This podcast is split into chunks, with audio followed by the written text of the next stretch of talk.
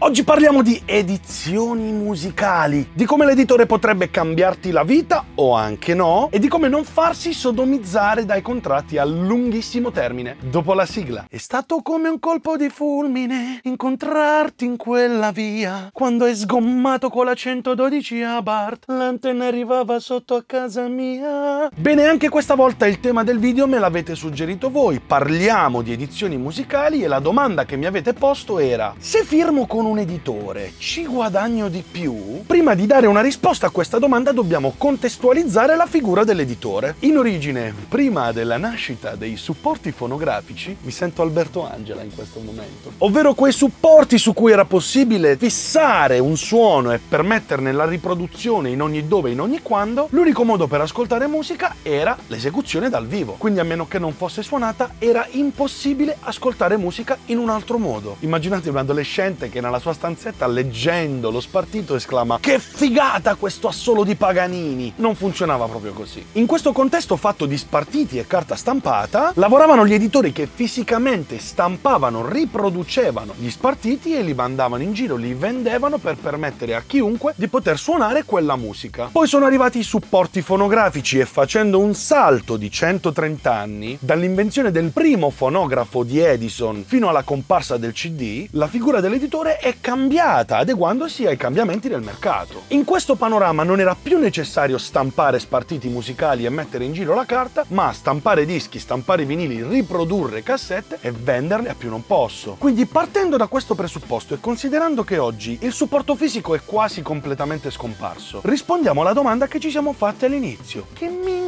fa l'editore musicale? Oggi l'editore musicale è quella figura che garantisce o dovrebbe garantire la diffusione capillare della vostra musica e il suo sfruttamento in tutti quei contesti in cui possono esserci ritorni economici, vantaggiosi per lui e per te. In che modo lo fa? Risponderò a questa domanda. Il primo passo per un editore è quello di acquisire le tue opere e come te anche lui è iscritto a SIAE o Soundriff e per lavorare con la tua musica ne deve essere comproprietario. Lo fa sottoponendoti un contratto, generalmente definito contratto di cessione dei diritti di utilizzazione economica delle opere musicali. Attenzione, questo contratto può essere di due tipi. Nel primo tipo obbliga e impone a te, artista, di produrre per un determinato periodo di tempo delle opere in via esclusiva per il tuo editore. Quindi una volta che hai firmato e ti sei vincolato a quel contratto non potrai scrivere per altri nel periodo di di tempo di validità di quel contratto. Nel secondo caso il contratto si riferisce soltanto alle opere che tu hai deciso di sottoporre all'attenzione di quell'editore e una volta vincolate quelle sei comunque libero di produrre, creare e realizzare musica anche per altri, fermo restando che le opere oggetto di quel contratto restano in mano al tuo editore. Ora, se sei in procinto di firmare un contratto di edizione musicale, che sia del primo o del secondo tipo, fa molta attenzione a una cosa importantissima, ovvero la durata. Nel contratto troverai scritto che tutti i diritti di utilizzazione economica relativi alle opere sono cedute dall'autore all'editore per tutto il periodo di protezione riservato dalla vigente legge. Non ci sono date o scadenze, c'è solo questa vigente legge. Bene, la vigente legge dice tuttora che l'editore mantiene il diritto di sfruttamento economico delle tue opere per 70 anni dopo la tua morte, o meglio, dopo dopo la morte dell'autore. In parole povere stai cedendo quei diritti per tutta la vita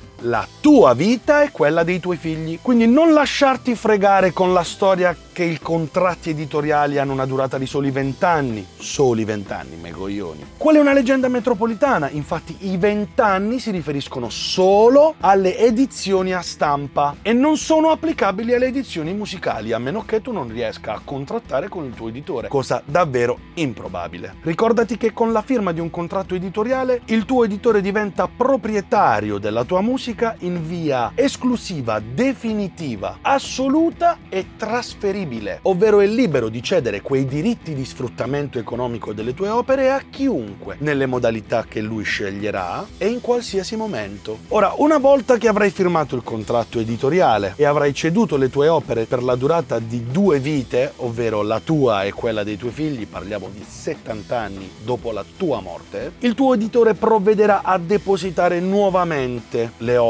presso la società di collecting, prendendo i 12 24esimi dei diritti di esecuzione musicale e il 50% dei diritti di riproduzione meccanica. La legge dice che un editore non può prendere più del 50% o dei 12 24esimi di questi due diritti. Se non ti ricordi cosa sono i DEM e i DRM, ti linko il video qui sopra. Tutto ciò che rientra nella giurisdizione della SIAE verrà liquidato a scadenze programmate sia a te che all'editore. Quello che invece l'editore dovrà gestire in completa autonomia perché le società di collecting come SIAE non sono ancora in grado di monitorare e gestire questo aspetto sono i contratti di licenza per sincronizzazione. Detto ciò, se hai incontrato qualcuno che potrebbe essere interessato a prendere le edizioni della tua musica, tieni a mente che ci sono due tipi di editori. Quelli più comuni sono i furbetti che cercano di acquisire grandissimi cataloghi, quantità stellari di opere musicali, anche di pessima qualità, o peggio di opere che non hanno mai visto la luce del sole e probabilmente mai la vedranno. Prendono tutto come il bidone dell'indifferenziato. Sta lontano da questi editori. Però di contro ci sono gli editori seri, quelli che spingono la tua musica nel modo giusto e hanno delle specifiche strategie di diffusione e divulgazione delle tue opere, quelli che lavorano sulla qualità e non sulla quantità delle opere nel loro catalogo, quelli che sanno come funziona la giostra e muovono le pedine giuste per garantirsi un buon